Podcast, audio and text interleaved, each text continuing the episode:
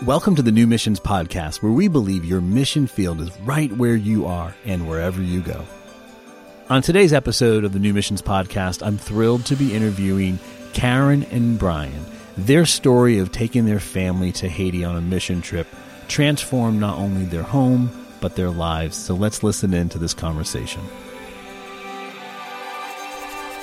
Well, I'm thrilled to have Brian and Karen Taggart here today on the New Missions podcast. We're talking about the story of their family. They went to Haiti together to meet their sponsored children. And so thanks for joining us today. Glad you're here. Glad to be here. Glad to be here. That's awesome. So tell me a bit first on why you and your family chose to go on a mission trip together. I mean, you took your son Zach and your daughter Abby. You flew all the way to Haiti. Why? Well, honestly, it was a God thing. It started with me looking at new missions on Twitter. Cool. And your posts on Twitter are so positive of what you were doing. And I was looking through it one day and I just asked God, I want to be a part of this. I want to go. I want. And Brian and I are not necessarily missionaries every day. We don't go all the time. This was actually our first mission trip. Wow. Um, Brian had been on a couple of mission trips before, but um, it was my first. It was my children's first mission trip. So it was really kind of unusual for me to say I, I want to be a part of this. I had been Sure. gotten used to the being a sender. Now, when it was being your first, what were your concerns being your first? Uh, safety. Wow. Obviously, safety was my first concern because we're taking our children out of the country and we're Right. you know doing a new thing in a new place. But honestly, God's hand was on the whole experience that I had such a great peace about it. And there was a reason you all wanted to go on the trip too, didn't you? And Abby and Zach wanted to meet your sponsored children there. That's what was that like for you guys? It was great seeing them for the first time. We have been sponsoring these kids for many, many years. From about the time that our kids were third, second, and third grade, all the way to now they're senior and sophomore in high school. Wow. So last year it had been junior and freshman in high school. So to be able to see them after all these years and the not just the financial investment, but the spiritual investment, the time investment from sending the boxes and at Christmas time and trying to be an encouragement to see the other end of that. And for Abby and Zach, I, I know that uh, I was there with you all when you met your sponsored kids. What was it like for them after those children that they had been writing letters to back and forth? What was it like for them after it became more physical and personal? I would say for Zach, um, well, at the actually at New Missions in Haiti, I was surprised at how there did not seem to be even a cultural barrier for him at all. I had not seen that side of him before. Whereas Abby, she was a little more apprehensive and Right. a little, little, little kind of slower to warm up. But seeing that side of Zach, I didn't even know existed, honestly. I remember they were playing dominoes together Yeah. and just having time together as if they were brothers Yes. their whole lives. Yes. We can talk about Zach and Abby a lot since they're not. with us right now.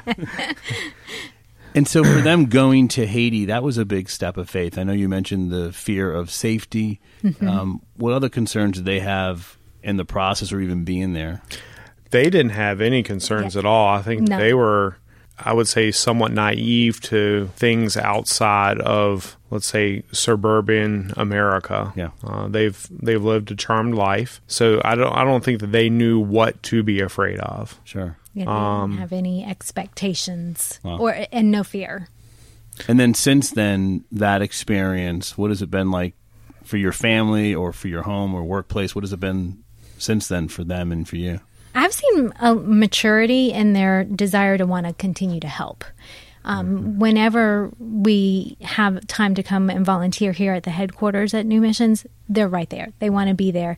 They cannot wait to go back. They wanted to go back this summer. We're planning to go back this summer, Right. but unfortunately, that there were was some conflicts in the country, I remember. Yes, and so that had to be postponed, and they were disappointed. But their heart has grown so much, and and it has uh, opened their eyes to see that there's a world beyond just our four walls in our home.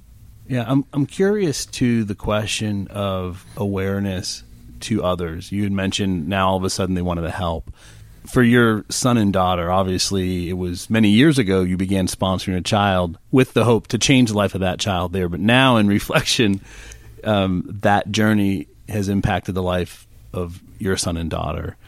So, how is their perspective of serving others now making their everyday mission field where they live here in you know America, a comfortable culture? Um, how is it impacting their everyday? That's a good question. I think that there's just an awareness now, and how that translates, I think, is their desire to want to help. It spurs them to action. I think it's a little harder for them right now because they are teenagers, so It's not as hard of a struggle for you to say, "Hey, let's go volunteer at New Missions," or "Let's go do a serve project at our church." Prior to maybe taking the trip, they would have been a little bit more like, "Why are we doing that? That's a waste of time." Yeah, that's a good point. Uh, I was, I guess, that's kind of along my thinking, where it's when you when you live in, let's say, suburban America, sometimes it is harder to identify the needs, though the needs are there, both materially, spiritually, emotionally, with those around you. Um, when you go to a place like Haiti, it is immediately easy to identify needs in all three categories. And so kind of it's almost like boot camp. You can you get that frame of reference and then you bring that frame of reference back and then it's much much easier to spot those around you. Especially you mentioned the emotional and the spiritual needs. I mean, we can easily identify the physical need. Okay, somebody mm-hmm. may not have access to clean drinking water or you know, they're living in a dwelling that is somewhat fragile. But here, I mean, the emotional lack in America and the spiritual lack is elevating. And and that's where you all, which, which I love about being with both of you today, is that you are tag you're it. You're the missionaries now to America. I think that the first piece is to look for the needs, honestly, and and the opportunities to be of service to someone, and then you work to to meet those needs, and then that builds the bridge and then opens the doors. And I've definitely seen that in my, especially in my current work situation, in very very big ways. You bring up a good point. I know when we started New Missions back in 1983, uh, the needs were obviously even more extreme back then. And so you're feeding a child because it's their only meal they may have that day when they come to the school, right? Right. But because you fed the child, the parent's going to listen and and be open to the gospel. And I think there's something very spiritual about that. I mean, Jesus made it clear that if you give a cup of cold water in my name, you know, you've given it to me. And so you do go meet the needs first. And I think that's something that you all walked away with that I'm inspired by hearing your story and seeing your lives live it out here in the States. Um, what about you, Karen? Anything from that standpoint of how you see your family or even for yourself wanting to live out missions every day where you live now? I think the impact for me is seeing the need, but also allowing the need to be small. I think sometimes we want to go out and just make a big splash and it's got to have a lot of people and you got to you got to give a lot of shoeboxes when actually just the one can make a huge difference. Just the smile. Just personally for me, I want to look at people's eyes more. I see you who just checked me out at Yeah. the grocery store. I see you who just took my money through the toll. Right. Um, and I think those small things can make huge differences. It's respecting one another, but you mentioned about giving that time to that person. I think that that's something that's lacked in our culture, as you know, with the busy pace of not only the digital devices that we carry in our pockets, where everyone's just like so frantic, but the fact that you pause and talk to the, the clerk at the checkout at the grocery store is a huge hello because guess what? You're going back again. You know, and you're building bridges where now the next time it may lead to a conversation or you learn about a need that then you can step into their story and help right where they live. So then let's shift gears to a little bit of your story about sponsoring a child in Haiti. Actually, you, you all sponsored two children. And there was a moment when I was with you in Haiti, uh, Karen, and you had made a statement to your sponsored child, a statement that you've been telling your kids for a long time. What is that statement? Make good choices. So tell me about your family at home, how that statement became part of your home life.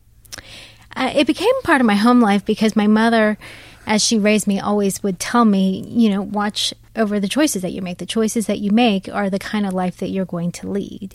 And as I had my own children, it just became a phrase as I dropped them off at places make good choices. You're going to be presented with paths. Sometimes you can make a small choice and you have no idea what the impact's going to be. And so I say that to my children regularly, and they're teenagers, so they, oh, okay, mom, whatever. I mean, it's typical, it's what they do.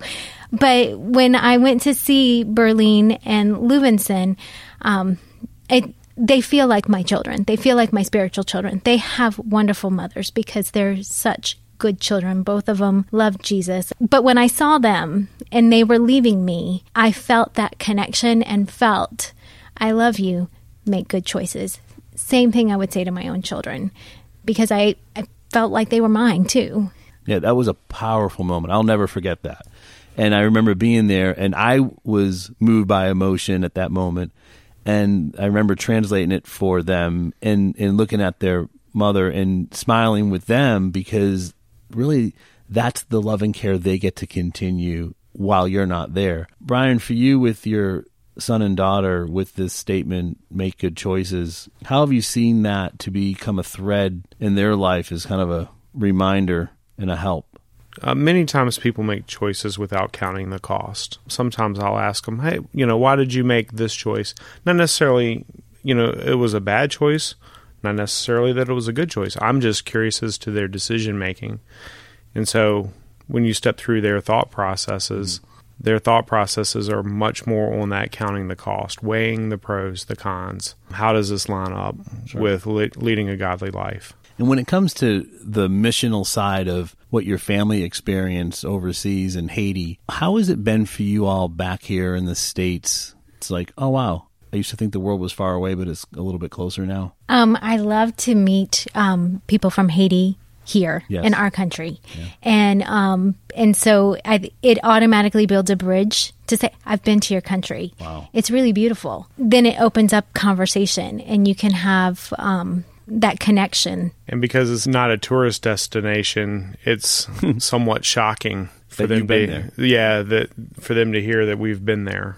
Yeah, when I see Haitians here in the states, because I speak Haitian Creole and grew up there, I'll often greet them by saying, "Oh, bonjour, famille," which is like "hello, family," "good day, family," and they look at you like, "What?" It's like you're my family. Yeah. And it's respect and dignity. And I, I, I've been more impressed with how missions overseas, when you get back home, makes the world closer. Like you realize, wow, we live on this planet, right? And yes, we can travel to Africa, to Haiti, to Nicaragua, wherever it may be, and do missions. But there are people from those countries that live in our neighborhoods, right? Mm-hmm. And so now missions gets to be, you know, next door.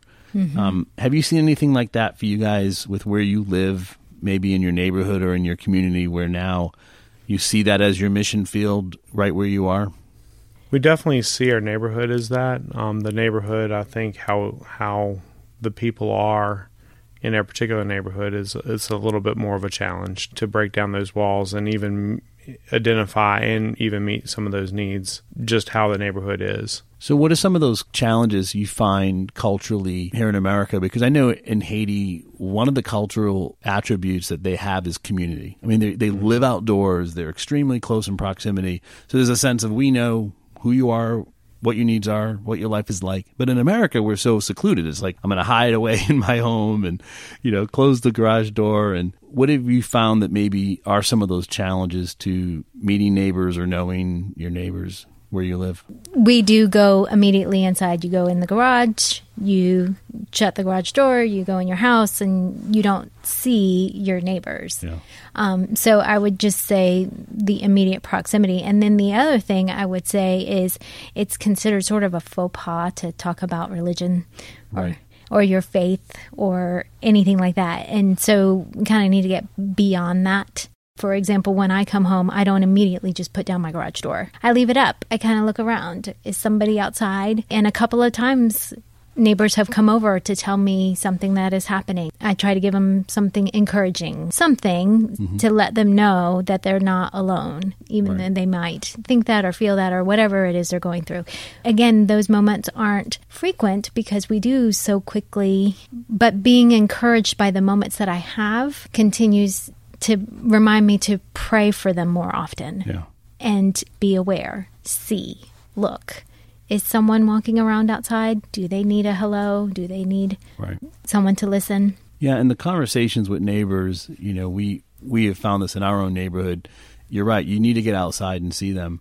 But it's almost like every so often you tap on the neighbor. You, if it's a wave, it's a hello, hey, great to see you, and that's it. The next time they're not as afraid, right? You know, you're not the stranger anymore. Exactly. Which is which is really it takes initiative to just start the conversation. It doesn't have to be a full conversation. You just start it. You kind of tap on them, and then next time they see you, you're like, "Oh wow, Brian's not a weird guy. I, I trust him. I think I'm going to have a longer conversation." And and it's also um, in missions. What we found is over the years serving in Haiti and the Dominican, and you brought it up earlier, is going to meet a need. Same with the neighbor. It's not, "Hey, I need your help with something." It's do you need my help with something, right? You know, there may be a neighbor on the street that you say, hey, I, I, noticed that you were working on a yard project. You know, can I stop by on Saturday morning and, and just help out for an hour? And it's amazing, even if they say no, it's amazing how that offers to them availability. It's like, oh my gosh, Brian and Karen are down the street and they actually thought of me, care about me. They'll remember it. They may not necessarily take you up on the offer the first time, but it's one of those open doors. And I think as a culture in America, as as believers and people of faith, if we can say, "Hey, I'm going to live out my walk with the Lord right where I live, and I'm going to be available to my neighbors, or I'm going to be available to my church community to go serve and meet those needs," I think then we're living life on mission.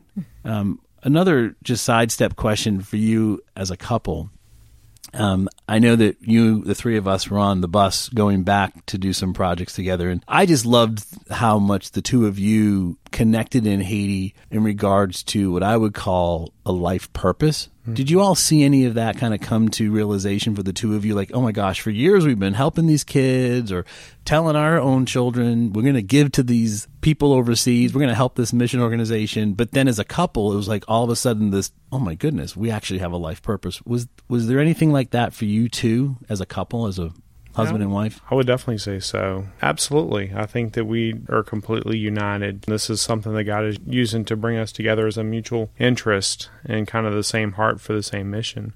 Karen alluded to um, mission trips that I'd been on in times past. It was one that, it, for the safety, we didn't have her sure. go along on the on the trip. You were the adventuresome where, one. Where it was, yeah. I would be the one that would be be harmed.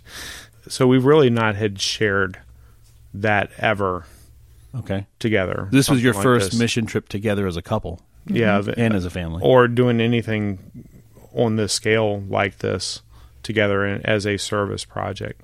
What about you, Karen? How has that shaped the purpose for you two together?